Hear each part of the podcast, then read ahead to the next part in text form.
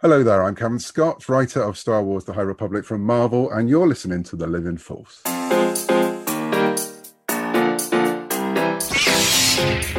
Welcome to The Living Force Podcast. A Youtini podcast network production. De Wonga Wonga. Episode 135, Dia de los Muertos Celebration. On this episode, Eric's trip to the happiest place on Earth. The Star Wars Weekly Roundup. As you wish. And the Youtini crew talks about the legacy of Star Wars characters. No one's ever really gone. And now, here are your hosts, Dr. Corey Helton, Eric Eilerson, Dr. Charles Henkel, and Wes Jenkins. Youtini! Hello, everyone! Welcome to another episode of The Living Force, a Youtini Network podcast all about the books we love and the people we love even more. My name's Eric Eilerson, I'm one of your hosts, and joining me tonight is the full crew, starting off with the almost done with the damn trailer, Dr. Corey Helton. That's exactly how I freaking feel right now, too. Let me tell you, holy smokes. I'm like having a Halloween party this weekend, and everybody wants to see it, so I'm doing my absolute damnedest to get it done by Friday.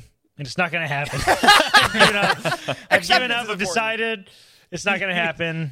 But just about everything's done. So, well, that's good. You should park it somewhere where they can't find it, and then rent a really crappy one. And then put it in the driveway. That's what I did. Like a pop-up camper. Yeah, exactly, like a pop-up camper, like just like a really run-down camper that like barely is even on wheels. They'd be like, "I thought you were building one." Oh no, I sold that. I got this one instead. This is so unlike you, though, Corey. Like.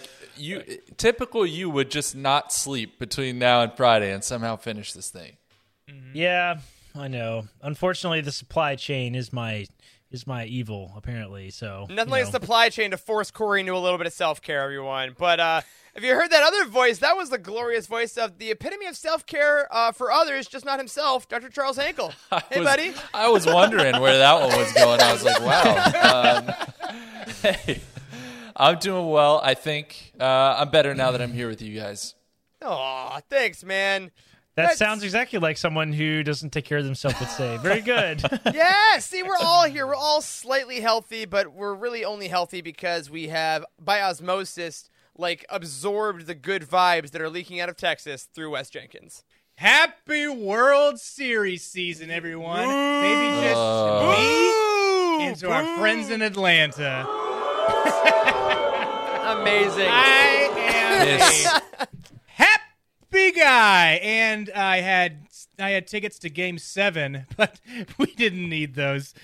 Silly me. So I'm going to get a refund anyways. So just to say, we are the most hated team in America right now, and I love it, and I can't wait for, like Eric had said before we went on live, how everybody's going to root against us to lose. So go us. And Houston Astros.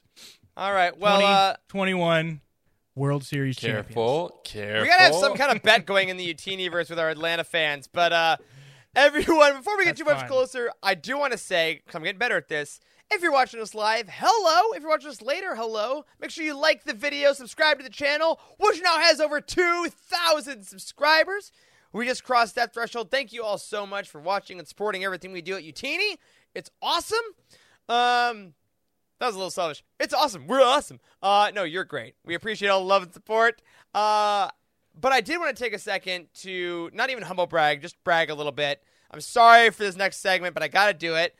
As I said in the pre-roll intro, I am 30 now. I turned 30 last week. And for that, I went on my big adult vacation to Disneyland. And it was awesome. Like, nerd. Y'all, if you're an adult that is able to save up money for 2 years because of a global pandemic, I highly recommend going to Disneyland because it's really great. And I went to Galaxy's Edge for the first time ever, and it was everything that I kind of wanted it to be. And I just wanted to share with y'all a little bit of the things that I was able to get, some of the presents that happened because, like, it was fun. It was a great time. But first, I got to shout out my partner, Charlie, my Ghost Crew host, my partner in life, all the great things, because she gave me this before we left.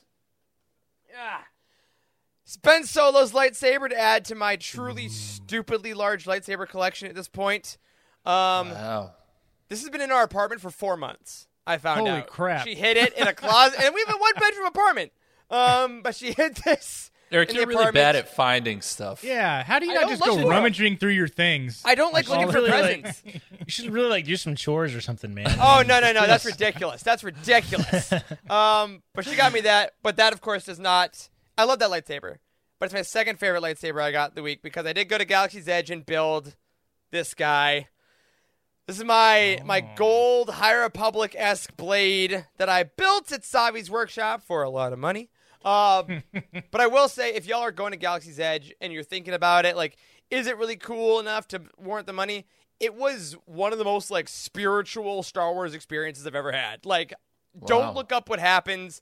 Don't look up videos. I know I was gonna say, like, it's so funny. Like, people on our team have been to Disneyland or Disney World and done some of these experiences, but nobody talks about it. Nope. Like, because we all want everybody else to be able to experience it, right? So, yeah. But like. What was that like, Eric? Like, tell us. Tell us some of what it was like. What was it like going through the park? I mean, it like looks like you're actually in Star Wars, right? Yeah, it was great because when I went there, Galaxy's Edge in Disneyland at least is like in the back of the park. So if you go into Disneyland proper, you like go through. Like, there's like Adventureland and Tomorrowland, and like it's split up. And Galaxy's Edge is in kind of like the back corner. So we got there the first day at 6:30 a.m. to get there at like the rope drop of the park. So when the park eventually opened, me and Charlie and a couple of my friends that were there, we ran all the way to the back of the park, and everyone else goes to rides first. So Galaxy's Edge, when I got there, I essentially had an empty park, and as you walk through, there's music that starts to, because all of Disneyland has speakers all around, giving you vibes of where you are. So start to hear these like little bird calls, and start to hear these wild like wilderness sounds, and the trash cans started to change, and they had Orabesh on them, and it like slowly transformed into Bachu. Like I went by an A-wing, and then I went by the X-wing, and then I turned the corner, and the whole bazaar is there, going into Black Spire Outpost, and then I went through the main thing where you get the Ronto Raps or like the pod racer engine is, and then I looked, and it's just a Millennium Falcon, and it was like.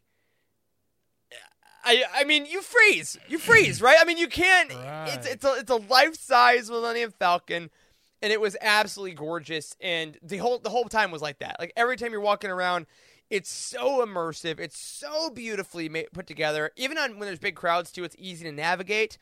And of course, there's like all kinds of stuff to get. Doc Ondar's is one of my favorites. Like the place where you get all your oddities. Like I got this guy. I got the Rose Tico Hessian smelt necklace. Nice. Right? Isn't that the one? Hessian smelt. Yeah. Good conductor. Hessian smelt. I got 3 extra kyber crystals because you can change the color of your lightsaber you build if you want an actual crystal that tells the programming of the blade what color to put on, which is amazing. And for you, Wes, I got one of those. Yes. We got one of the Coke bottle thermal detonators. And one of the cool... and then for you guys, I got the boy... Who is mother? I got some chance cubes. Oh, God. We need to work those into the show. We absolutely will. And then one of the cool things when you go to Savi's, because the conceit of it is that you're like building scrap, because Jedi are still on the run, because it's between episodes 8 and 9, I believe. And you go and look at the 4 categories of lightsaber. Basically, one's like Jedi, one's like Sithy, one's nature, and one's like High Republic-esque. And you pick that beforehand, and they give you a pin. This is the High Republic one I got, which is protection and defense.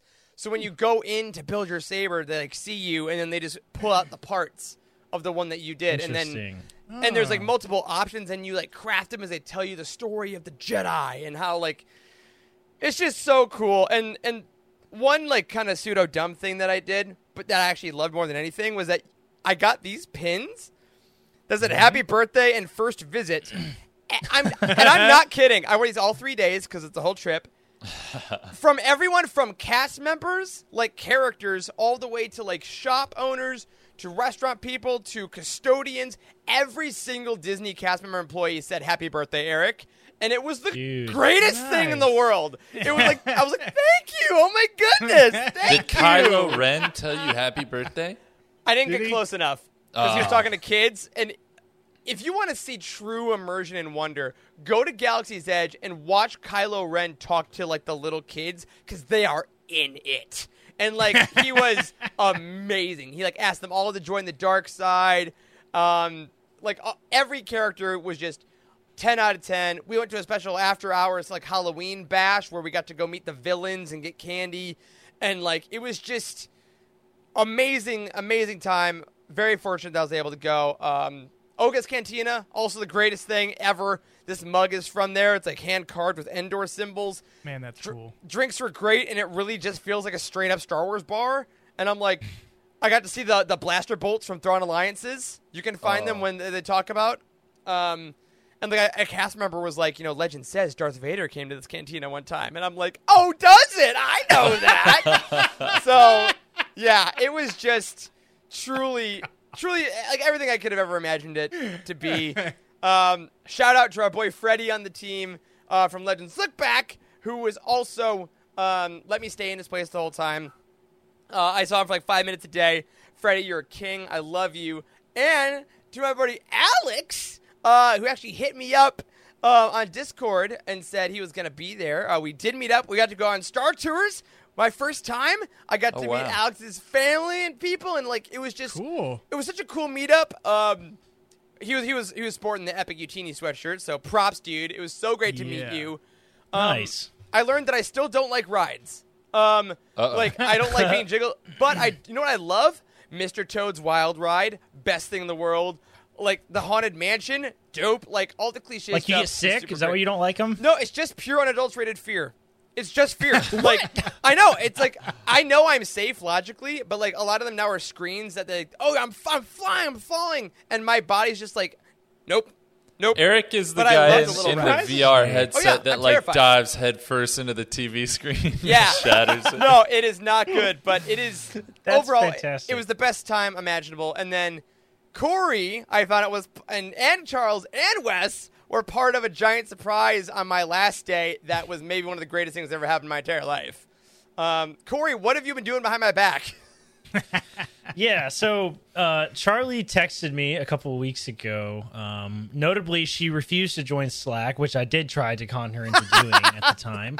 But she insisted that we communicate over text message, which was fine.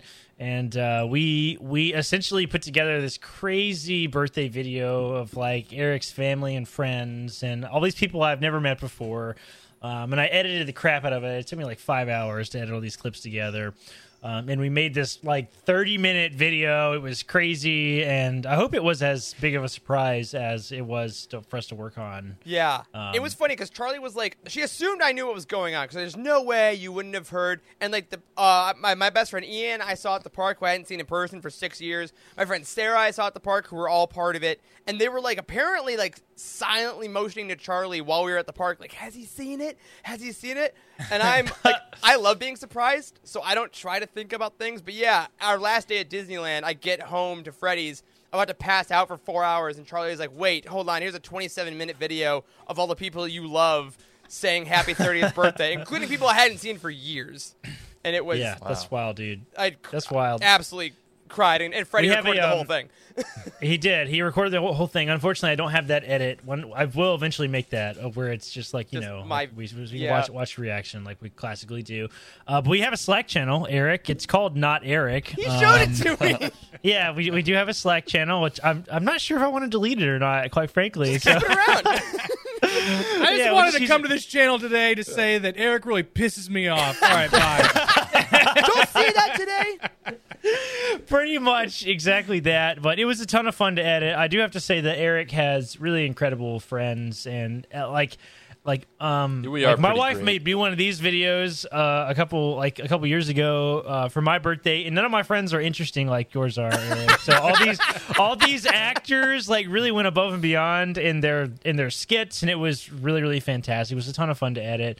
But we did make the very end of the video Star Wars themed and kind of emotional and everything. And I thought I would play it on the show just so you guys could kind of see it because it was a lot of fun. And I cried making this, like I said before the show, which was really cool. So let me throw that up and we'll watch that together.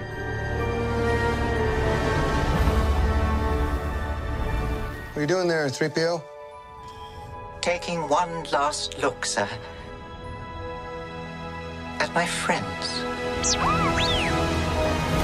Happy birthday. Happy birthday. Happy birthday, Eric. Happy birthday, Eric. Happy birthday. Happy birthday, bitch. Well, happy birthday. Happy birthday. Happy birthday, Eric. Happy birthday, Eric. Happy birthday. Happy birthday, my man. Happy birthday, Eric. Happy birthday, Eric. Happy birthday. Happy birthday. Happy birthday. Happy birthday, Eric. Happy 30th birthday, Eric. Happy birthday, Eric. Happy birthday. Happy birthday. Happy birthday, Eric. Happy 30th birthday, Eric. Happy birthday. Look how old you've become. Happy birthday. Happy birthday, friend. Happy birthday. Happy birthday. Happy birthday, Eric. Happy birthday. Happy birthday. Happy birthday, man. Happy birthday, love. And may the Force be with you. Always. Yeah, so that was how that ended, and it was the best. Eric cried like a baby. Yep. They filmed his reaction. I'll make the video and put it somewhere, and it was a lot of fun to work on. You got a lot of people in your life that love you, man, Eric. Yeah. And I think I can speak for all three of us here on the show with you that like it's an honor to be your friend, man. So absolutely, speak for yourself. Keep doing this stupid thing. Okay. So if you we do one for you when you're 31, will it be just as good? I'll be like, my 30th was probably not. I'll be like Dudley. I'll be like, what? How many are there?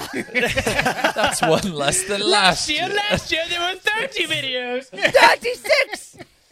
Well, next year, I'm just gonna film a video. It's just gonna be like, well, you're 31. Last year I made you a video, so whatever. Yeah, all right. I know. Buy a beer or something. Well, you know what? It was even almost as sweet as all those things. Guys, I won fantasy this week. This is the Youtini fantasy update really quick out of that. Oh, God. It's going to be tough for the rest of the show now. I did, everyone, win fantasy this week. I did beat Charlie, which makes it a little bittersweet.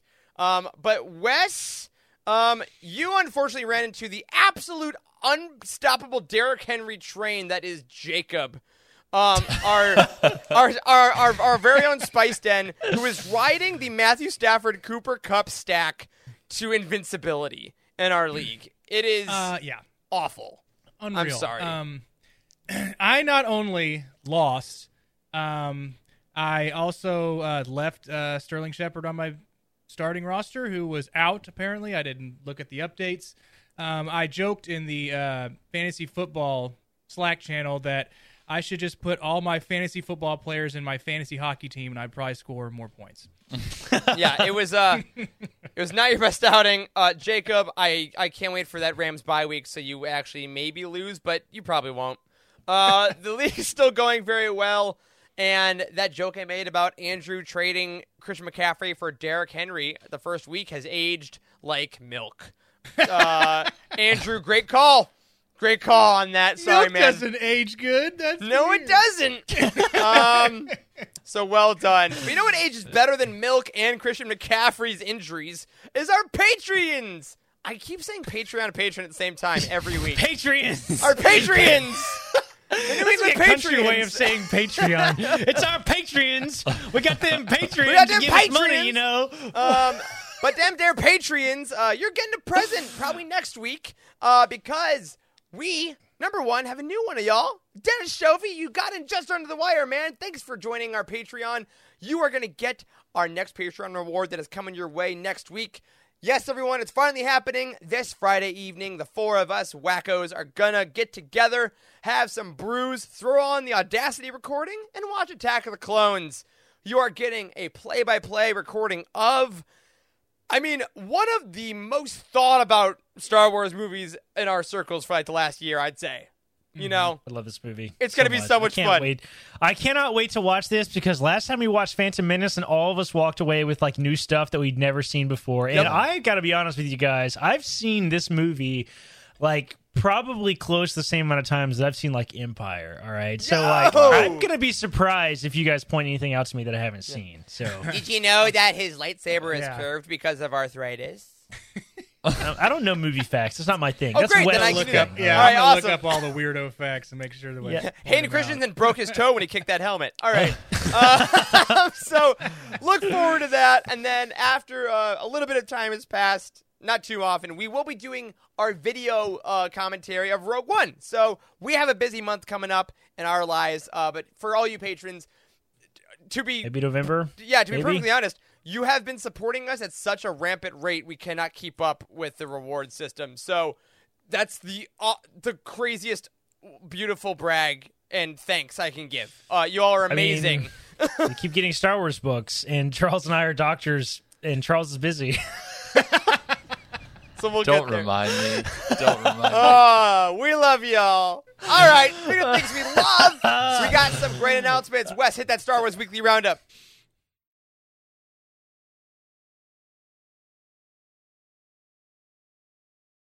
All right, everyone. Star Wars Weekly Roundup. We got 3 parts. Oh, wait. Let me do that properly. This Star Wars Weekly Roundup comes to you in 3 parts. Part 1, Hayden Christensen is coming to his Ahsoka! Yeah. It's Hayden season, baby. He's 40. He's thriving. Look at him. He's back. That young child is 40 years old. He is 40. I think he's like 38 in that picture. Did not realize that. We pulled this up before the show, looking for the news article you wanted to show, and you know how Google like shows you like a sneak peek at like Wikipedia or whatever. I think we all learned that Hayden Christensen is 40. Did not know that, and I did not know he was Canadian. So, you know, little fun facts. Universal healthcare makes you look good. It does.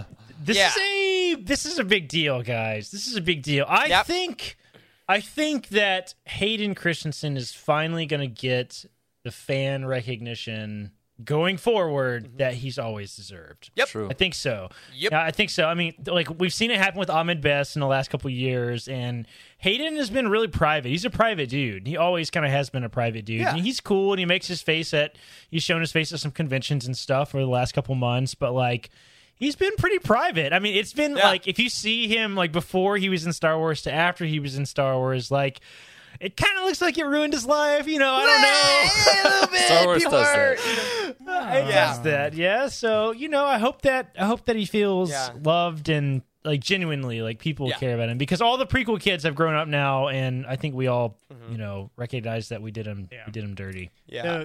The passage of time is what makes us like long for these characters that you haven't seen in forever. So if you, it's like when you haven't. I'm going to relate this to pro wrestling. If you take a character, whether it be a good guy or a bad guy, and you take them off screen for years, people forget about them. So you forget that they were in the ring and they were doing matches or whatever, and they had these feuds. But then they come back out of nowhere, which was kind of like what this announcement was. Come back out of nowhere, and people were just like, "Oh my God, I remember! I loved that guy. That guy was the best." And having it be like the main character, like the Darth Vader, the Anakin Skywalker. I mean, that's big time, and I think that's going to bring back a lot of people that may have left the Star Wars fandom or haven't seen it in a while or something like that. So I think it's such a huge surprise for everybody. And now, do I wish that we could have just gotten this by him showing up in the show? I do. That's not the world we live in now. We'll never have that again. Yeah. Fine. However, I also think it's interesting because the Ahsoka series, we don't know when it's going to be set. I think if they try to go back in time and do an earlier series, that would be chaotic, because most people watching it honestly probably haven't watched Clone Wars. They just watched Mandalorian. But I think it's possible that Hayden like will do more of a cameo. I don't think it's going to be like in Obi-Wan where they're like, it's Vader. Like, he's a main character. I think we might be getting like some Clone Wars-esque flashbacks, which is, I think, what we all kind of really want. Like, seeing him in the Anakin Clone Wars armor in live action would make us all right, just the thought being like, oh my God, like it gives me the tinglies. So just to be clear, the Kenobi show is coming before the Ahsoka show, right? Oh yeah, the Kenobi show is like done filming. It's wrapped. Yeah. So all of the, and he's confirmed to be in that as well. Oh yeah, right? He's like on the poster of characters. In all of his like convention photos recently, he's been wearing the Obi-Wan stunt team hat, which has been cool to see. Yeah. Okay, yep. I know what you're talking about. Yeah. Because the entire fan community has sort of treated this announcement as if this is the announcement of him coming back to Star Wars, which, I mean, even this Hollywood Reporter is titled, you know, Returning to Star Wars with Ahsoka, but, like, that's not really true, right? Because he's coming to Kenobi first. Yeah, he hasn't been seen yet in Kenobi, so I guess they can still get the clickbait out of it for now, you know? Perhaps. Well, I am not saying they would ever put a misleading title in order to get click revenue. Yeah. Like, let's be clear, no one actually does that. But hypothetically, I do have to say though, I'm a little surprised that this is the case. Like coming back to Ahsoka, like this is more creative. I feel like than bringing him back to the Kenobi show.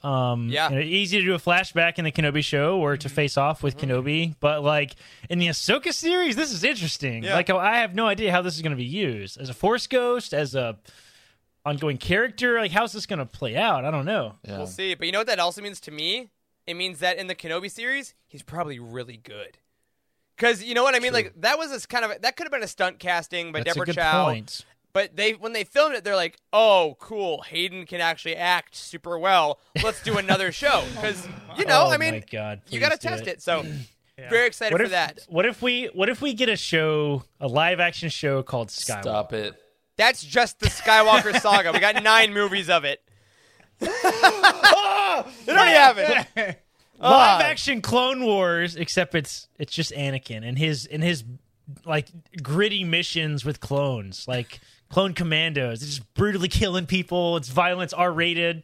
All right, Star Wars theory, calm down. But maybe, I mean, hey, if Hayden Christensen wants to build a pool, I'm sure we'll get whatever we need. But very excited for you, Hayden. Hey, Hayden, I know you're watching. Very stoked for you, dude.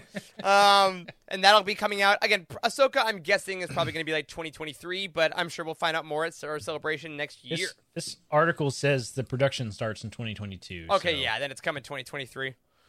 Oh, is there like a D+ event at the end of this year? In November. November. Yep. Okay.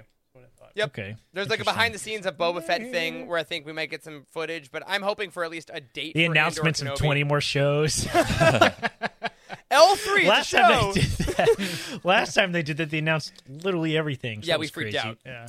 But another reason we freaked out this week was because we got a book teaser.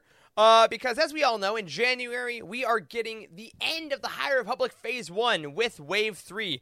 Remember, everyone, a single phase contains 3 waves. So we get the last wave of books, which will end phase 1. And we got this amazing, like, 2-part teaser poster. Let's throw that up right now. That Phil Noto put together, like, a classic, like, action movie saga of all the High Republic Jedi right now, with Starlight Beacon just straight up in flames.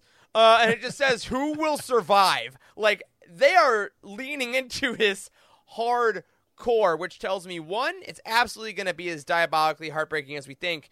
But 2, there's no way that Starlight Beacon is actually the big thing that happens, which means a bigger thing will happen than that, which also breaks my mind in half. That's a little alarming, I do have to say. We kind of talked about...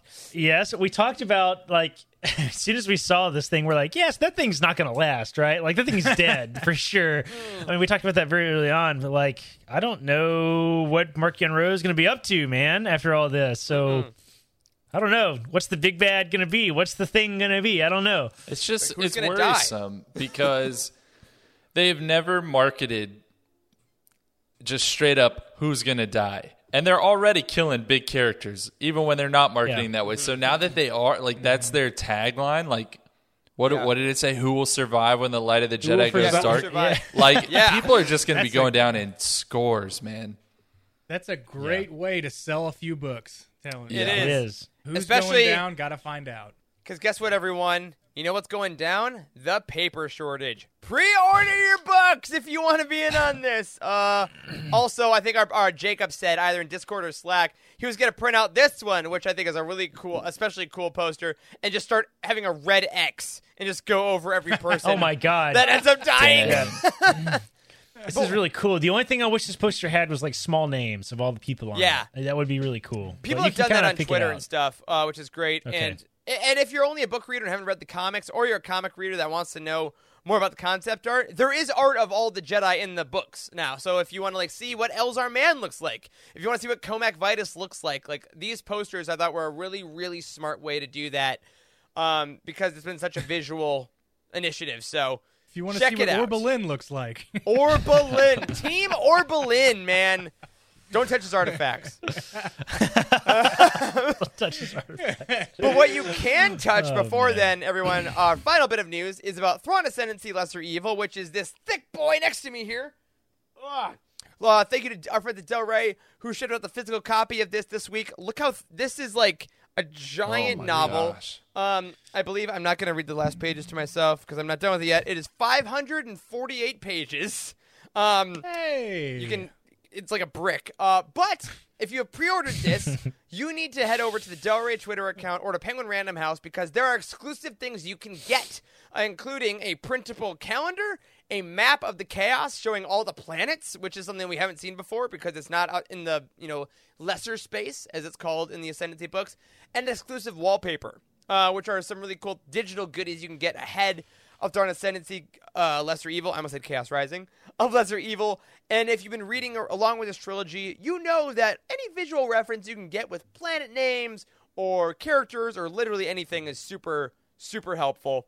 So make sure you go to the Del Rey Twitter account. It's very easy to click through. You just enter in your name, your shipping and all that, your email address, and then you just got to upload a picture of your pre-order receipt. So screenshot that, get your digital goodies, and get super, super psyched for Thrawn Ascendancy Lesser Evil, which is coming out on November 16th.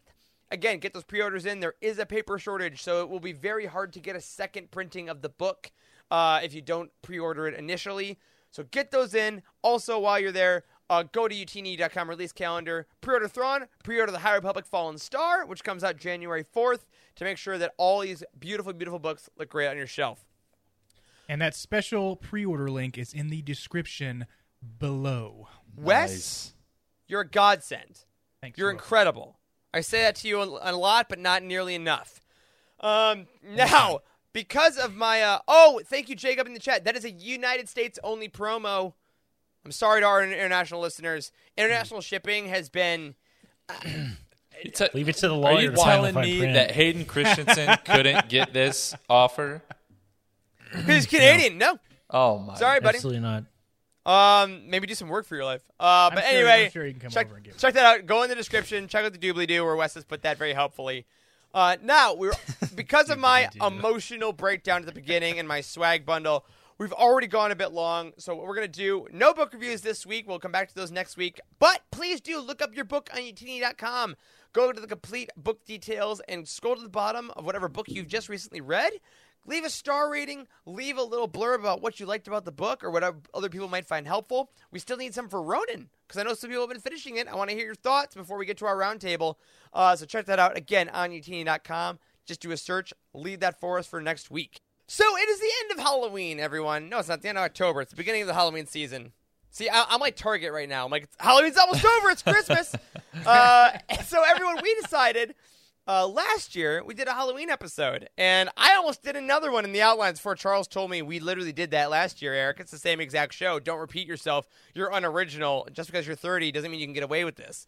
It was a very harsh message. Can't confirm. But I listened to Charles because I realized, you know what? There are other holidays being celebrated around this time other than Halloween, including the very prominent Dia de los Muertos, which is the Day of the Dead.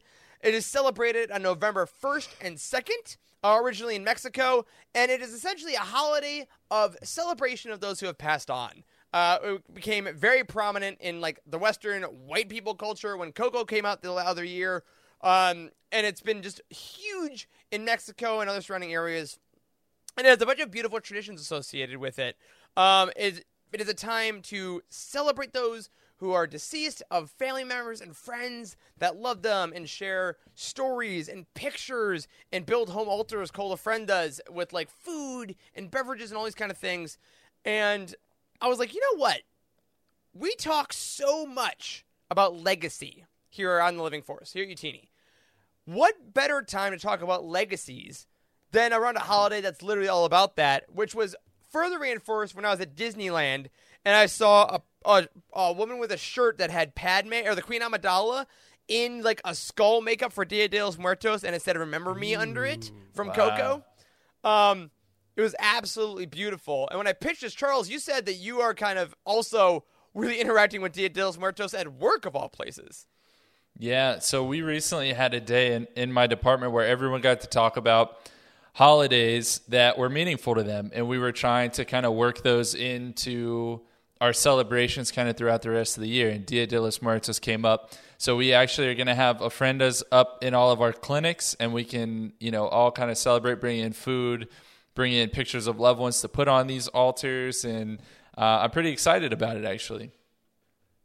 That's awesome. I think it's just such a great thing to do overall, because I feel like, especially in my life at least, and in a lot of like culture that I grew up in, death is always such a horrible, sad thing, which of course it is. You know, we miss the people as they move on. But even if you're not religious, the idea of celebrating someone's life after death is such an exciting, wonderful thing. And I think a thing that we do see in Star Wars weirdly all the time. Like, no one's ever really gone.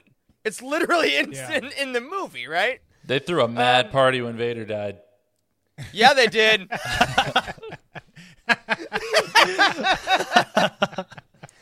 guys, not wrong. Did you guys hear that? I just heard this the other week, speaking of that, that the Vader bonfire scene was added like months before the movie came out. Did you guys know this? I never heard that. Yeah, so apparently when the movie was like done, Return of the Jedi, the last time we saw Vader was when he was on the Death Star talking to Luke, and then the Death Star just blew up and Luke left. And George Lucas was like, I wonder what, we don't know what happened to Vader. Like, I don't know.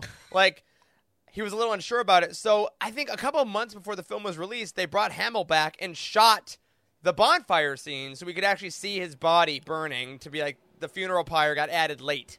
Wow. Which is so great because of, like, you know, and now the Alphabet Squadron tie into that scene is now a thing. The whole helmet being destroyed in The Force Awakens is like that decision just split it out into so much lore. I love that. But what I love more is the return of one of my favorite segments, guys. It's Eric's Stupid Game! Yeah! So, it's been a hot minute. Oh, sorry, I was delayed. I saw it about to happen. That's all I wanted. Yep. So tonight, we are going to play a game in honor of Dia de los Muertos. We are going to honor the legacies of some of our favorite characters that have passed on. Now, this should be spoiler light. If you've seen the movies, we're going to try to stick to just movie characters. If we start getting on a roll and we want to go through some book deaths, we will tell you ahead of time, Wes. So that some of us, I'm not doing any book deaths. I'm doing only movies. Any book deaths. Wes, how dare you? But as you see in all the movies, you will know these deaths, and we are essentially going to be the people in universe that are taking the pictures to the ofrendas and remembering those that have passed on. So, gentlemen, let's start out with the easiest one of all. This is the softball, if you will. So, Wes, you'll love this one. You play softball. I play softball. I thought it was because he was soft. Oh, no. Go. Luke Skywalker famously dies, becomes one with the Force in Episode 8. So we don't do a distinct order for this. Just, guys, gut reaction. If you're putting a picture of Luke Skywalker on the altar, what is your immediate thought of the legacy of Luke Skywalker? Oh, my gosh. I think my immediate thought, my picture that I'd want to be up there would be him staring at the twin suns, first of all. And probably my thought is that Luke's legacy is what an impact you can have if you kind of just put yourself out there, right? Like, he was a nobody from nowhere. He wanted to get out into the universe and look at the actual impact that he had that gave us the Skywalker saga. Right. Ooh. The man that brought back the Jedi, if you will. Yeah. I mean, it would have had nothing until after Return of the Jedi, because Leia was, he had trained Leia, him and Leia had trained, but if he decided to say, hey, this is it, I mean, there's no reason to have Jedi anymore, because the Sith and the Empire are done, so... Mm-hmm. Let's go to Florida and then live the rest of our lives. Florida. In a condo. I'm going to Disneyland. Luke the Floridian. Yeah. But yeah, I would say the person who brought back the Jedi, who were tempted to bring back the Jedi. That's really good. I like the Those are both great. So I would also say maybe he's the legacy of redefining the Skywalker name. Because I think that he is the person that says no matter what your family, your blood family has done, you can always... And this will probably come up... this actually will come up later maybe. But no matter what your blood family has done, you can always right the ship. You can go back on course. And I think Luke is the... is this symbol of, you know, your destiny is not what your parents say it was. It's not what even the mystical force says it was. It's you are the master of your own destiny, and you can always bring back others. Redemption is never lost, and no one's ever really gone, both in the physical and the spiritual sense. And I think Luke is the epitome of never giving up on anyone, despite the fact that he had to take some years to figure that out for himself. I don't think he ever gave up on a single person, especially his own family. Yeah, I think that's what's so beautiful about his character in the films and his character arc is like he was flawed, like really flawed as a person. And you know, like I am one of the people that have always been in that camp of the way that they portrayed Luke Skywalker in the sequel trilogy was phenomenal, and I absolutely loved it. And this is coming from someone who had read the majority of the Legends books that, like, after Return of the Jedi, that he had took part in. I mean, you can listen to my when I was on Star Wars Archives. If you guys haven't listened to that yet, I get to sort of show off my Legends knowledge on that show a little bit, because me and Trevor went back and forth a whole lot about some of the legacy books and stuff. And you know, I've always been in the camp of Luke Skywalker is like, I love that they made him not this just godlike person, right? And that was something that he had to run from. I love that about him, that he ran from that storyline of him just being this legend, right? So I mean his legacy to me will always be that he sort of highlights the humanism of the Jedi, right? He highlights like that it's okay to be, you know, a person with flaws and doubts and self-doubt, man. If there's nothing else that Luke Skywalker just totally had that really just makes him a really profound character, just a level of self-doubt that throughout his life he had to have masters remind him that he was worthy. And like I think that's what made his death so utterly meaningful for me. Yeah. And I think impacted me much more than any other death on this list, I think, is Luke Skywalker's. His was the one of the original three that we got in the sequel trilogy that just really hit me. Yeah, there was a meme that I saw before Last Jedi came out, and it was like, you know, when people saw the red letters Star Wars and Last Jedi was in the middle, and people would just superimpose their own words in the same font between Star and Wars. And one said, Star Wars, I swear to God, if I have to see Luke Skywalker die with my own two eyes. And it was like... but I agree, it was so beautiful. And I think it's also a great reminder that the legacy of Luke is that if you're the person that never gives up on others and is always, you know, fighting for others, make sure you take that time to check in on yourself, to believe in yourself as well. Because I think Luke was so selfless for so long that he kind of felt the burdens of others, of the entire Jedi Order, of the entire Skywalker line, and needed a break, so be like Luke. Take a break. Love that. Charles, that was for you. Charles, that was for you, buddy. Speaking of someone who maybe took too many breaks, it could be said, let's talk about the legacy of Han Solo. Very good. Very good. Thank you. Where's my boyfriend? You know, I have to interrupt with a fun story about that quote really fast. So my neighbor, there's this kind of crazy lady that lives across the street from us. Hope she doesn't listen to this podcast, but that would be even more weird. This crazy lady lives across the street from us. She has another little small dog. You know, I have two small dogs, Ray and Kylo, and the neighbor has another small dog. His name is Tramp. And he like comes to visit all the time, and it's a boy dog. So Caitlin and I always joke that it's Ray's boyfriend. And so every time that we see that dog, both of us are just like, "Where's my boyfriend?" Every single time. And that's like it doesn't make any sense, but I like that Wookiee. Little Tramp comes over. Then he runs back over to the crazy lady's house. It's fantastic. All right. Just know, folks, Attack of the Clones is this week, but only, 5 more Patreon goals till you get Force Awakens. So, so we're at Han Solo's past. We're at the altar. We're putting up the picture. I love what you said, Charles. What picture are you putting up? What version of Han are we thinking? And what's the legacy of Han Solo? Because I think would vary. I think my favorite version of Han, if I had to pick a peak Han Solo, I think peak Han Solo is the end of Empire continuing into Return of the Jedi. I think that is peak Han Solo for me. Yeah. In Carbonite, yes. That time he's asleep is the best part. Because he is... yes, he has embraced... Clip it. He has embraced the fact that he can be a hero at that point, right? Like, he's not running from his past like he is a little bit in the sequel trilogy, right? He's just this... He's embraced it. He's a good guy now, right? He's not a scoundrel. He's a good guy. And I think that's, like... The legacy that he leaves is he tries to be this tough macho dude, but that's just not who he is. I like that. Yeah, I think my Han is... Oh, I think my Han I think about is actually... That one's really fucking phenomenal, the Empire one. Also, the New Hope, End of New Hope Han is a high one, because I think he's the guy that always comes back. I think that Han talks a big game, but his legacy is that no matter...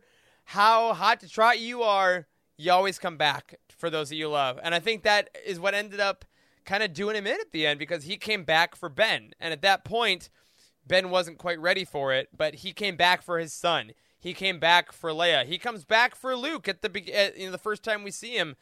And I think that is kind of the most constant personality trait of a guy who is always running away. He is also the man who always comes back when you need him. And I think all of us have had that friend at one point or another that, like, oh, he won't answer texts or they won't hang up. But at 3 a.m, who you calling when you need some help? And they're always going to be there. That's Han Solo. Yeah. I got a flat tire. Okay. What? I mean, Eric, you probably stole the best one. But yes! Points! Why not a picture of Han with his feet up on the cantina table? Oh, man. Yeah. And a blaster bolt coming out of his gun first. Woo! Yep. Just shot first. Just got a little warm in here. Solidify the fact that he shot first. That would be a great just addition to the wall that already is that both Charles and Eric and Corey had already laid out. Mm-hmm. Yeah. But I to round this out, I have to choose a picture of Han from Solo: A Star Wars Story. I feel like maybe like when he's kind of realizing who he is, when he confronts Lando at the end at the second card game. I feel like that would be a good one. And Han is like so. I'm going last year because I was genuinely racking my brain. Like, how do you describe Han Solo? Because I do think he's one of the harder people to kind of nail down within Star Wars. And I love what you guys all said. I think that Han is a good example of, as rough and tumble as the galaxy makes it in Star Wars, or the world makes it for us, to really stay true to kind of those central tenets that we all have. And it's similar to what you said, Eric, where he really does love people deep down. He puts on a show and there's bluster and there's this and that, but at the end of the day, like, he loves people. He wants to stay behind and get Kira back. You know, like, he puts himself in danger 10 times over throughout the original trilogy to go back for the people that he loves. And exactly what you said as well, Eric, with going back for Ben Solo, and that's really what did him in. He has two of the if we could play like an audio clip on the Ofrenda, we could put like something on a loop, "Hey Kid" or "Chewie, we're home." I was gonna bring that up, dude. Just ruins that "Hey Kid" line. Hey, kid. I don't think any line in all of Star Wars. I know, dude. I'm telling you, I didn't expect it to hit me right there. Star Wars. My God, man. It hits you in the gut every single time I hear it. It hits me in the gut, and I like immediately felt that way in the theater the first time I saw it. It's still that way every time, and it's there's like this moment. Legacies of love. There's like this moment of almost too long silence, and even the first time, I'm convinced, even the first time I was sitting there watching that movie, I knew what I was about to hear. Not like "Hey Kid," but like I could feel it. And he says "Hey Kid," and I just lost it. All right, I'm a cheater. I'm gonna add one more picture to the Ofrenda. Han gets a big one. His long life, right? It's the picture of Alden Ehrenreich Han looking out at hyperspace for the first time. and just the wonder of his face as he's flying. And I think because that's another thing, he was just always born to fly. I think that that pure wonder, which is also why I think Alden was a perfect choice for that character as an actor. Like, he portrayed that sense of joy in one of the most, stubborn, cranky old characters. He used to have that joy. So, let's do the lateral shift. Let's go right to Leia Organa, Jedi, General, Princess, Rebellion Leader.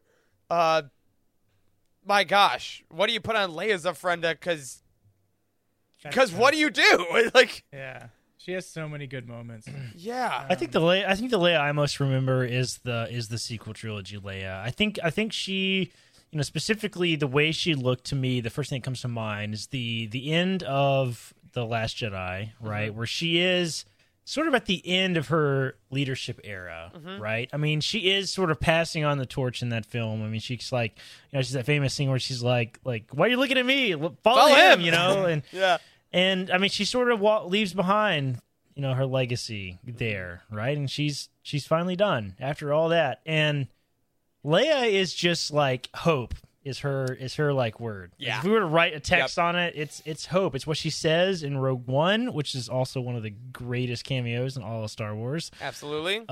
It's that's just what she represents more than anything. In fact, I think that is specifically referred to in the movies at some point about Leia representing hope specifically. Yeah. What have they given us? And she just says hope. I mean, she says it, but then, it is a thing that follows her, it's a thing she represents.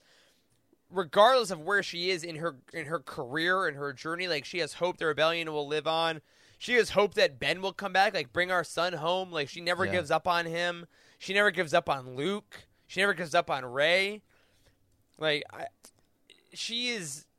If you need to have anything in your life go better, if you're like, I'll never get out of this. I'll never get this. Talk to Leia Organa for 7 seconds, and you would be like, I can conquer the world.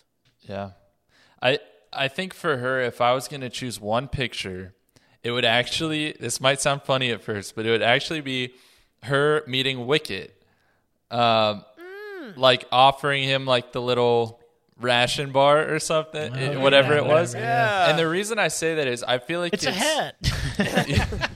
I feel like it's so fitting for Leia's character that, keep in mind, none of the rebellion's efforts would have been successful with the second Death Star if things hadn't gone perfectly on Endor, if they hadn't destroyed, the shield generators, and if the Ewoks hadn't helped them. And it was that moment that actually solidified that relationship. So we saw Leia heavily contribute to the downfall of an empire by a simple act of kindness, right? And I think that just so perfectly fits who she was and what she stood for, that's the image I would choose.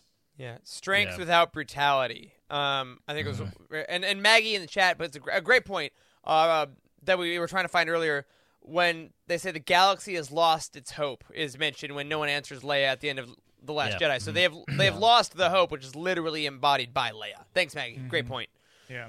I also love how much of kind of a low-key badass that Princess Leia is, right? For real. I mean, she has some of the best lines, I think, in all of the original trilogy, right? Into the garbage chute, Flyboy. I know. I think my favorite line of all of Leia's lines is when she like lets the facade of her being the princess of Alderaan just drop. And it's when Vader brings her before Tarkin on the ship, and she goes, "Governor Tarkin, I thought I smelled your foul stench when I was brought on board." And I'm just like, incredible. Damn. Like, hey, you stink. Man. Yeah. I'm not afraid of you, and I'm not afraid what you can do to me. Yeah. No, that's a great choice. My picture I want to put up, and I want to hear yours, Wes. I'm going to put up the picture of her running the briefing meeting in Empire on Hoth. When she's like, it's all going badly, listen up. I'm like 19, and you are going to listen to me because I'm in charge, and every single one of them is silent and at attention. Because Leia, regardless of what arena she was in, commanded respect and knew what she was doing throughout her entire life. Like, she was a general from the time she was born, essentially. She's a leader, for sure. Yeah, she's a leader. She's a leader among leaders. I think she's probably the best pure leader in the saga pretty easily. And I think someone that led without being brutal while still having strength and while also having love and compassion the whole time. She kind of, I think, was the mold for what leaders should be. Yeah. I would like to say that my I have the same Myers-Briggs that Princess Leia has been assigned. How dare you? I remember that about the Myers-Briggs picture. I love looking at the Star Wars characters. And Caitlin did that for us when we did the Enneagrams last year. Right. I got Sebulba. Is that you know what? I don't remember it. I was going to say, yeah, because you eat with your feet. I don't know. Like, what do you mean? What? My favorite picture would be her just bending over on in front of R2 and powering it on. Because that is the first time that Luke sees her. That's the first time. Or whenever R2 throws her up on the holographic. Yeah, on... What is that? And Last Jedi? Last Jedi, yeah. Yeah, not Octo. That was a cheap move. Great moment. I love that. But, I mean, all the ones is her first canonical appearance when she's a baby on Revenge of the Sith. That's one. That's a good one. That's when you know. Hey, you know what? Let's stick with Revenge of the Sith then. Let's go one generation earlier. Let's get the friend of Padme Amidala. Let's, we get the literal funeral of Padme. Which is not something you get a lot in Star Wars, because people kind of die, and too bad, it's war. You got to keep going. So we do get a little bit.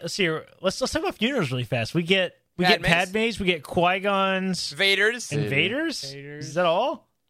I think that's it.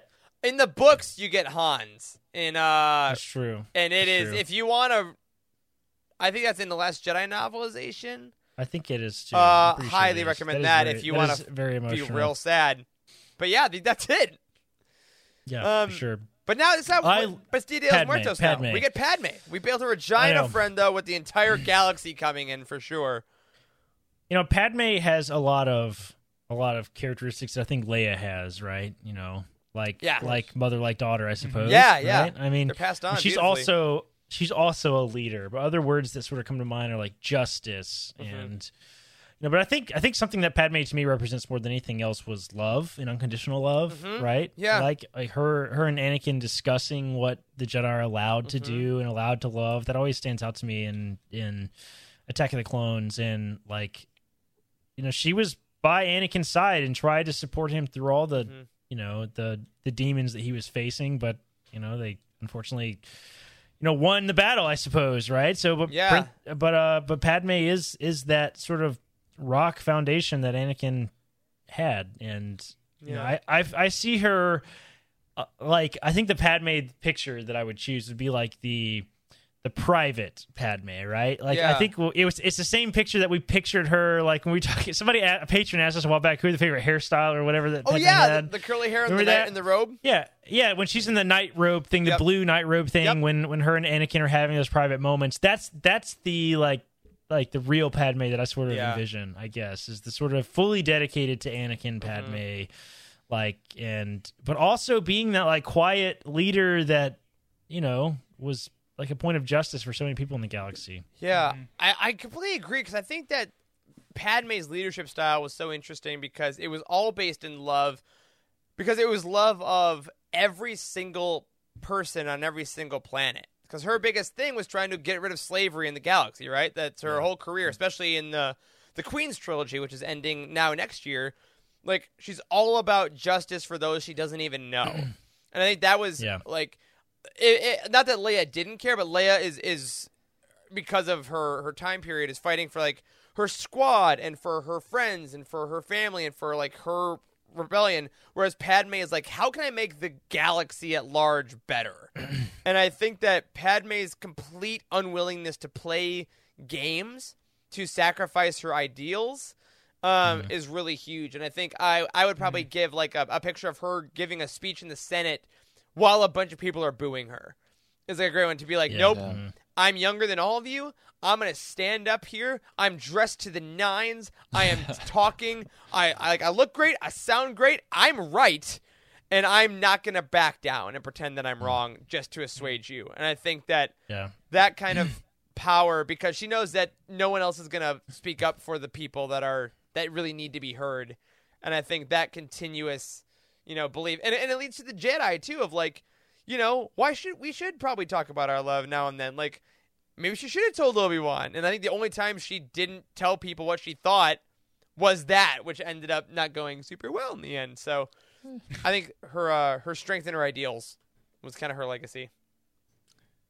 Yeah. One of the iconic moments that really stuck with me was when she gave up her disguise as one of the handmaidens and said, "No, I am Padme Amidala," in front of Boss Nass, yes, trying to, because she knew she needed help, mm-hmm. and in order to do that, she had to sacrifice, like coming out to everybody, like this, yeah. Actually, I am the one. I am her Padme safety. Amidala. Yeah, absolutely.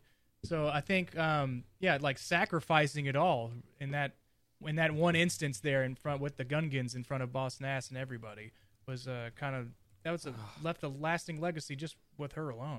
I love that moment. Read the Phantom Menace novelization if you want a little more of that. Because that was in the movie. Intense. Yeah. Wes, come on. Yeah, I actually, that was the moment that I was thinking of too, Wes. I think it's so perfect because Padme is a leader. Like, through and through, she's a leader. And even in the moments where she's kind of supposed to be fading into the back, she can't help but naturally come to the forefront. And and so if I had to choose another picture that we haven't said, I choose when she hands the thing that I should probably know the name of it, the like orb of light to Boss Nass during the festival. Yeah, the peace orb. Yeah, whatever that thing is. We just lost some cred, some street cred. Sorry, y'all. But what are those stupid things that used to be at Spencer's you could touch and make your hair stand up? Yeah. What are those things called? I don't remember those. That's either. How Corey spent every weekend. One of those stupid things. That's what it is. You know what I'm talking about. Spencer's ball. Yeah, Padme Spencer ball. Yes, I would choose. I would choose that moment for all the reasons that y'all have already said. Yeah, beautiful. All right, let's go on. Let's each do one more. Let's do. So we do listeners and viewers. We have a list. We do have show notes. As much as it may seem that we do not sometimes. Let's go on. Let's each pitch one more. Or it could be anyone else that has died, frankly, that you think deserves an ofrenda in our Dia de los Muertos celebration.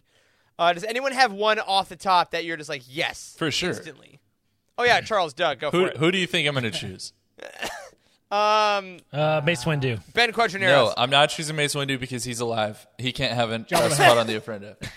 I'm choosing. Jabba the Hutt. I'm choosing Obi-Wan Kenobi. The surprise is nobody.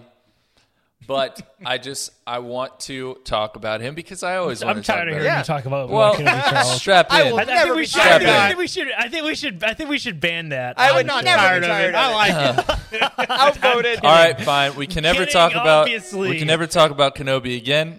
When the show comes out, don't come here for your coverage. I call for a vote of no confidence in Corey Helton.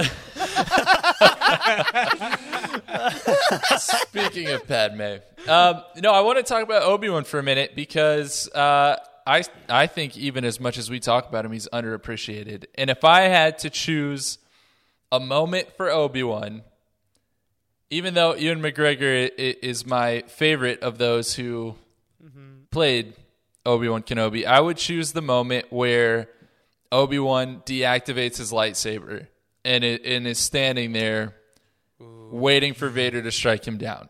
I would choose that moment. And the legacy, I think, that is so powerful with Obi-Wan that I feel like really resonates with me and maybe is honestly a big portion of why I love this character so much, is that you're not defined by the mistakes that you've made, even if they have incredible ramifications, right? Like his failures more or less created Vader and allowed the Empire to come about and commit innumerable atrocities across the galaxy. And yet, when it came to that last moment, he knew essentially what he needed to do to arguably make up for his mistakes in the past, to not let those bog him down. And he set Luke off on a journey that corrected everything and then some. And I just think that's so powerful. And he didn't do it by defeating someone, right? As like the old wise warrior. Like he did it by actually deactivating his lightsaber. Yeah. I think it's incredible. Yeah, and it's funny, you know, I do think if you asked Obi-Wan, like, 100 times out of 100, like, if you knew that Anakin would survive Mustafar and become Darth Vader, would you have gone and, like, you know, cut his head off? I think, like, no. I think he never would have, because I think that Obi-Wan is, like... Specifically that. Yeah, like... I think that no, you have to. I already did everything. I already cut off everything else. Yeah, I can't do anymore. No, that's a great one, Charles. Man. That's a great one. God, the legacy of Obi-Wan Kenobi. The immaculate teacher. I think for me is Obi-Wan. I think that no matter who he talked to, he taught everyone, including himself. I think that he always had lessons to teach, but also was forever willing to learn, which I think made him maybe the best teacher, if not the second best teacher to Yoda in all of the Jedi. And I think my picture would be of him and Anakin in the elevator in Attack of the Clones when he just diggles at him. I think that's the moment I put on the friend of, like, remember this guy who, even though he was a mentor, he always found times for laughing. He always found the moments to enjoy the company of those he was with, because every teaching moment is also important, because you're showing someone you love them by imparting knowledge. And that would be how I'd probably remember Obi-Wan, from teaching Anakin, from teaching Luke, from teaching every Jedi he ever met. And, like, even in the Clone Wars, I mean, every line he gave was always a little lesson from Master Obi-Wan. And I think those are the things that he gets remembered for after he's gone. I mean, one that's kind of, it's not in the movies, but it's in the Clone Wars, was when he's on Tatooine and he watches Luke run when he's like a little kid. Oh, it's a Rebels. And Rebels. Yeah, sorry, okay. Yeah. Luke. Dude, that is the best episode of Rebels that is Twin Sons, in my opinion. Yeah. Yep. So good. Yep. You know, I can actually take a character, kind of shifting gears a little bit, of similar vein is Darth Maul. Even though he's a villain, he's one of the only villains on this list. He's still dead. He is still dead, and does have a bit of a legacy. And I think Darth Maul is one of these characters that's like was continually wronged throughout his entire life, and was shaped by all those experiences. Right? You know, I just finished rereading Plagueis again, and you know, I don't know if you guys remember that, but Darth Maul is heavily featured in the Plagueis novel, and you know, I consider that story, you know, it's probably very similar to what I would imagine Darth Maul's canon story would be anyway, in the way that Palpatine always kept him sort of at a distance of the grand plan, but also filled his head with grand ideas of the Sith, but never truly like bestowed upon him, you know, the Sith title and the heritage and all that kind of stuff, right? And, you know, we saw how that shaped him, because, like, he feared Palpatine until the very end. We saw that in Clone Wars when they faced each other. And he always felt so utterly betrayed by everybody in his life. And we saw that in the Rebels TV show. It's like, what would his life have looked like if he was not shaped like that, right? Yeah. Like, what sort of life would he have lived? And so I think there is something to be said about that legacy of, you know, it's sort of that sort of unconditional love towards anybody, right? Is like, even though he was evil, that committed such atrocities, like, you know, maybe there's something to be learned there. Is that there's still something that shapes your experiences shape you. All your experiences shape you.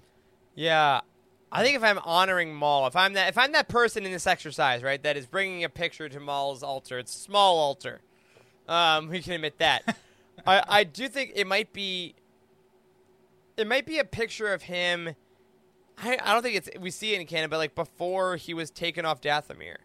I think it might be like, never forget that every cruel person was once a child of innocence. And I think that the legacy of Maul is that any amount of cruelty can take the most innocent soul and corrupt it. And I think that if you are inflicting pain, if you are inflicting your own desires upon another person, another being, you can absolutely destroy them, and it may not be their fault. And if they do horrible things, you know, they have to take ownership. But there's always something that if you are casually cruel, you need to know the ramifications of that going forward.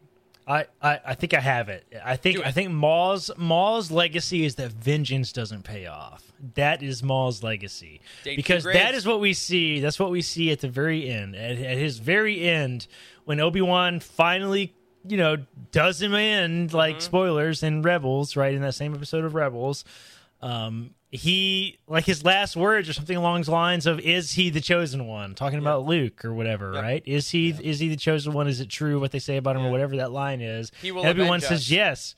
Yeah, he says he will avenge us. And then he dies. And it's like, for what? For what? What was the purpose of your life? Like, it was for nothing, right? I mean, you always wanted that vengeance that he never got against Obi-Wan. Even when he tried, he never felt fulfilled, even when he killed Obi-Wan's love in front of him, right? Yeah. In the Clone Wars, he still was not fulfilled because we still see him chasing that later on in Rebels. So, and he has this like close relationship with Ezra that like he kind of keys into a little bit of that master of like the little bit of like what it could be if you were just connected with another human, and if he would have let go of that spirit of vengeance and power, who knows if he could have actually been a mentor and could have actually shared this connection with someone like Ezra, and. They really fleshed out that story of Darth Maul better than they did in the movies. Oh my Rebels. God, yes. Oh yeah. I mean, they gave us all those background details and kind of extended the story that we never knew. We just thought Darth Maul was this badass that did spinny flips and they could do which he definitely did. Yeah, double lightsaber. That led both Jedi into that area by himself through forethought. It was a double cheeseburger of lightsabers, okay? Yes. That's right. Yeah, he's a complex character, and I think it's the show has certainly made that. All right, Wes. All right, who are you putting up on the ofrenda? And I'll run one more. Wes. I'll jump on that. I'll jump on that Sith bandwagon. Oh, cool. Then I got one more. What about Count Dooku? Ooh. I bring this up more as a question to y'all because I'm kind of confused at it. But so Count Dooku was once a Jedi, fell to the dark side, but he was the leader of the Separatists. But he was still the apprentice of Palpatine. Right. But in the end, we kind of come to a conclusion that the Separatists were on the right side of the war because, I mean, in a sense, because the Republic turns out to be the Empire. Right. So what was Count Dooku's ultimate goal as being a Separatist, but also be the apprentice of Palpatine? And Yoda. You know, I mean, so, the dude was like, the apprentice of two pretty freaking powerful Force users. True. Yeah. That's true. In the Plagueis book, which I know is not canon, but like I said, I consider most of that. None of that has been overwritten by canon at all. So until it is, it's to me the story because it's freaking phenomenal. Yeah. In Plagueis, like Dooku, he leaves the Jedi Order well before he becomes a Sith, right? So he was right. Which is I don't think I really realized that I guess until I re-listened to Plagueis recently. Which is also like he's Jedi Lost. Yeah, Dooku Jedi Lost. They do the same thing. He leaves because of ideals first. Yes, it is ideals first, and so that's what he was chasing. Was he was truly disenfranchised with the Republic, and he was right. You know, it's like, Dooku what was right. I'm right. That's the next shirt. Exactly. That's the next shirt, Jose. Dooku was right. Dooku was exactly. Right. Dooku was right. So yeah, that's his lasting legacy. He was right, and everybody shit on him, for lack of a better term. Maybe it's like his legacy is that the best intentions can be muddled by the vicious extremes. Because I think that if Dooku had actually used his intelligence and stayed just neutral, by the dark side. Exactly. There it is. The best intentions can be clouded by the dark side. Is that, you know what? He was a great student, and he asked a lot of great questions that probably would have helped the Jedi. He probably would have been an amazing High Republic Jedi. I think he and Elzar Mann would have been bros. But like if you allow a little bit of darkness to cloud yourself in, and you sacrifice a little bit of yourself here, like when he taps into the Terataka in Dooku Jedi Lost, like when you let a little bit in to get what you want, and then a little bit more, and then a little bit more. Like Dooku is the frog that's in the water that's slowly being boiled, and by the time he knew it was too hot, he was already shooting Force lightning. And except too bad, you're a pawn. Instead of a pot, it's Force lightning. That's exactly it. One of the best duelists of all the Jedi, even with arthritis. Even with arthritis in his hands. I love that being Dooku's legacy, that, you know, you can have the best intentions, but if you lose yourself along the way, it doesn't matter. It's great. Yeah. Charles, what do you think about our Christopher Lee man? No, I mean, I think you put it perfectly. The phrase, at least here in the Carolinas, is the path to hell is paved with good intentions, right? Yeah. So you think you're doing the right thing, but you can still kind of end up in the wrong place, if that makes sense. And that was exactly Dooku's case. Totally. All right, I'm going to end us on one that a lot of people have talked about. It's not the most cliche one, I don't think, but it's definitely a large topic conversation. Let's build the altar, the ofrenda for Ben Solo. I want to know what Ben Solo's legacy is. I think we are finally moving out of that phase, Eric. I agree. To talk about it being cliche. I think we're contest. Yes, in the larger context of Star Wars. Yeah, larger context of Star Wars. Like, we now have live action TV shows. We have animated shows. We are moving past the prequels. We have this new book stuff with the High Republic. We're moving past the prequels. Finally. Thank God. Yeah, I'm tired of talking about the prequels. Well, I'm almost... I was tired of the sequels. Sorry. The sequels, yeah. I was tired of talking about the sequels. Yes. Now I'm almost ready to talk about it again. From a bigger picture point of view. I think the books have filled in the gaps in a lot of ways. It's been 2 years. Make that a future episode. We can finally talk about... The sequels revisited. Yeah. The sequel's revisited. Charles, yeah, I think we can finally talk about. I'm going to forget. That's a good point. I think we can finally talk about Ben Solo and his death and his redemption and what it looks like. And I think we needed more lines in the movies about there being more good in Ben. I think that maybe would have made it more viable, because we got that with Vader. Why did nobody have any problem with Vader being redeemed? And maybe they did, but we weren't around for that movie to be created. That's a good point, right? Yeah. Right, but like, because Leia has Vader, she's like, "There's still good in him. I know it." Like, she tells it to Han. Exactly. That's like their last conversation. Mm-hmm. Yeah, exactly. Yeah, I love Ben's legacy being that it's literally what Luke says. No one's ever really gone. I think that is Ben Solo's legacy. Is that the last? He was struggling. He was fighting to be loved, to be accepted, to live up to whatever he wanted to be. Up until the last hour of his life. Like, that last Exegol sequence, I will still put up against anything else in Star Wars. But once Ben Solo arrives at Exegol and fights Palpatine with Rey, I love it. Grabbing the lightsaber, like, rising up to the Solo Skywalker legacy. Like, I think he... And also, we're assuming in this exercise, right, we're building the altar, and Rey tells us all the story, right? So, like, if that's going in... The picture that I do is the still frame when he sees Rey through the Force. And it's just Ben's face. It's, like, clean. He's, like, right in the middle of all the Knights of Ren. Shirtless. Go on. Ideally, it would be shirtless. High-waisted pants. High-waisted pants, Ben Solo. No. It's very specific, Eric. That's a different altar. What's the matter with you? Nah.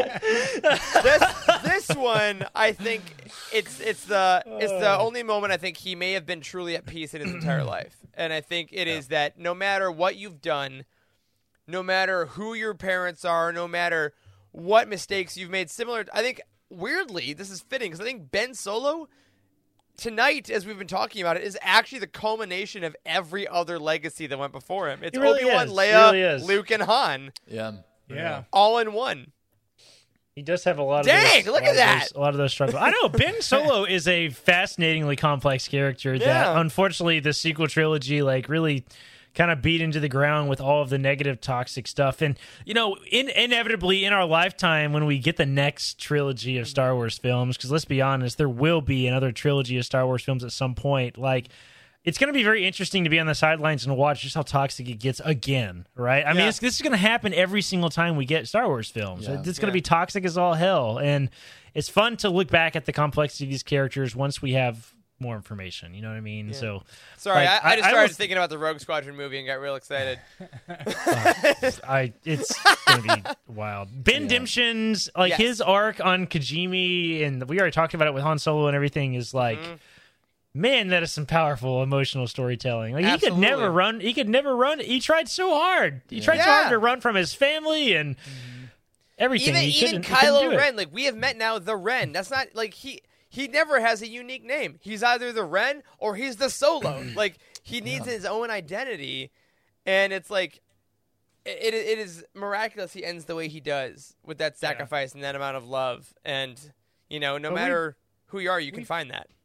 We for sure didn't get enough like redemption scenes from Ben. It was, I mean, it's heavily weighted in the fact that he was Kylo Ren and that he killed a whole bunch of people and he killed his father, and you have this, you know, 15 minutes of exactly. Then that's why I thought that was interesting that you brought that up, was that nobody had a problem with Darth Vader's redemption, but everybody has a problem with Ben Solo's, right? So then he has 30 seconds of being a good guy.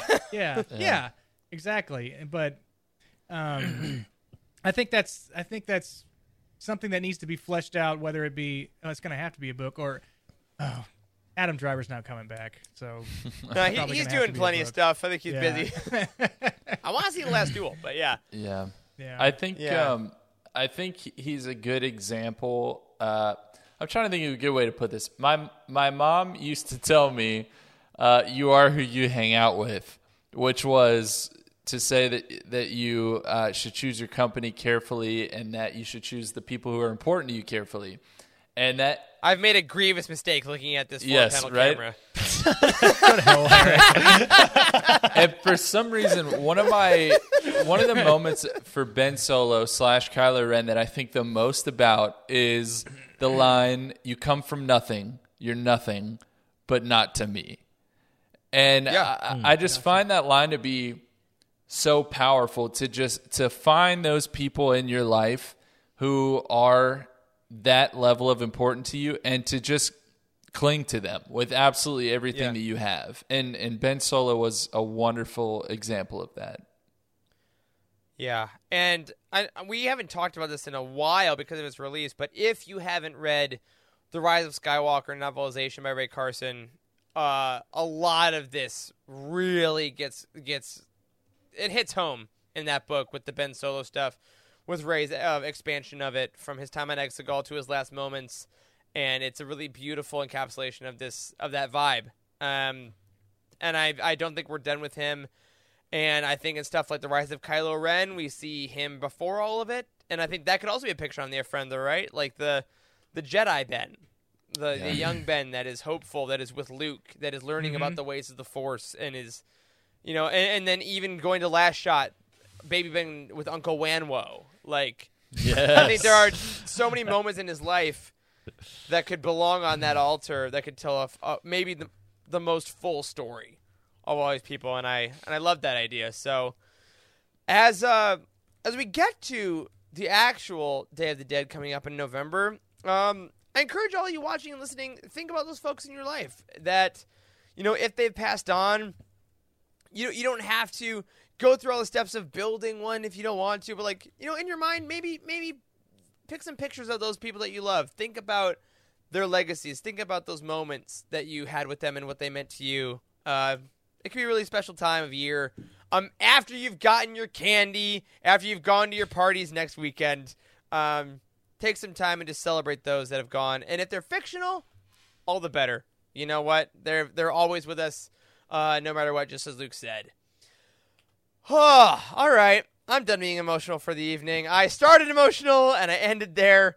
And next week, folks, we're going to get emotional again because, sneak peek, the four of us are going to be talking about the first 5 or 10 books that we ever read in Star Wars. We're going to go back in time and talk about how we, before Youtini was a thing, got into Star Wars literature and enjoy the train wreck that it was. Because Corey, I'm pretty sure, read 5 random cool-looking orange-covered books. Pretty much. It was absolutely a trip down memory lane to talk about the Legacy of the Force series on Star Wars Archives. Like, I had not even... Trevor reminded me of things that were somewhere deep down in my brain that I have not thought about in friggin' 20 years. Dude, it was an awesome episode. God. It was the most Trevor thing ever, where he had 2 minutes to talk about the whole series and used all of it to talk about the first book or whatever. The first 30% of the first book. It was incredible. Which, speaking of, shout out to our buddy Trevor, who got to meet Warwick Davis this week. And got true. His Ewok book signed, so congrats, Trev. That's true. I wonder if I can find that picture really quick. I'll throw it up. Well, we'll see if you can. But I do want to just say, end by saying, all of you that tuned in tonight, thank you so much to all of you celebrating Dia de los Muertos. I hope you have a very wonderful, impactful, and emotional time remembering those that have gone before. And if any of you want to watch us in real time, unlock Corey's generational trauma with Star Wars, tune in next week live. To see him glass over. Corey, this is your last warning. I'm about to do the outro. I feel it coming. Do you have that picture? I do. I have it ready to Amazing. Go. It's coming. Go. Right here. Our audio listeners have definitely already gone to the next podcast. The episode than Look that. At that! Look at that. Trevor and Warwick Davis. I don't remember the exact story, but Warwick Davis was some kind of VIP in a project that Trevor's company was working on. And yeah, well, he carried around... He carried around this here. I'm not going to actually show the whole image. I'm just going to pull it up in Slack itself because Trevor was carrying around this crazy book, Wicket Finds a Way, an Ewok adventure, and he got him to sign it, and that's pretty rad. Warwick Davis is such a champ. Warwick Davis' signature on this crazy book. I can just picture Trevor carrying this thing around. That's so Trevor. So happy for you, man. Congratulations. Ending on a high note before next week we go back into chaos. Because, my friends, that will do it for this week's episode of The Living Force. If you support us on Patreon, congratulations. You're about to get our Attack of the Clones commentary. We're recording Friday. It'll hit your feeds next week. Cannot wait. A special thank you to Cheryl Bell, OK Endar, Earl Q, Patrick Ortiz, and Carl Sander on our Jedi High Council, and Tyler Latour, Elizabeth Cloutier, Jason Mitchell, Freddie C, and Sally and Chris Eilerson on our Alliance High Command. You can find us on Twitter. I'm at Eric Eilerson. Corey is at Doc Star Wars MD. Charles Z Henkel, and Wes is at Boss Wes. A special thank you to Matt Davenport, our amazing editor and newly tattooed birthday boy. Ryan, our graphic designer extraordinaire, and Wes, our producer, community manager, and unfortunate Astros fan. Thanks to Corey, Charles, and Wes for podcasting me tonight. Thanks to all of you for watching. Go Atlanta Braves, and as always, may the Force be with you! There is no hatred. There is joy. There is no division. There is union. There is no apathy. There is passion. There is no gatekeeping. There is community. This is the Youtini Star Wars Fan Code. Embrace it, live by it, and above all, trust in the living force. Join the Youtini community and surround yourself with like-minded fans at Youtini.com. And remember, the force will be with you, always.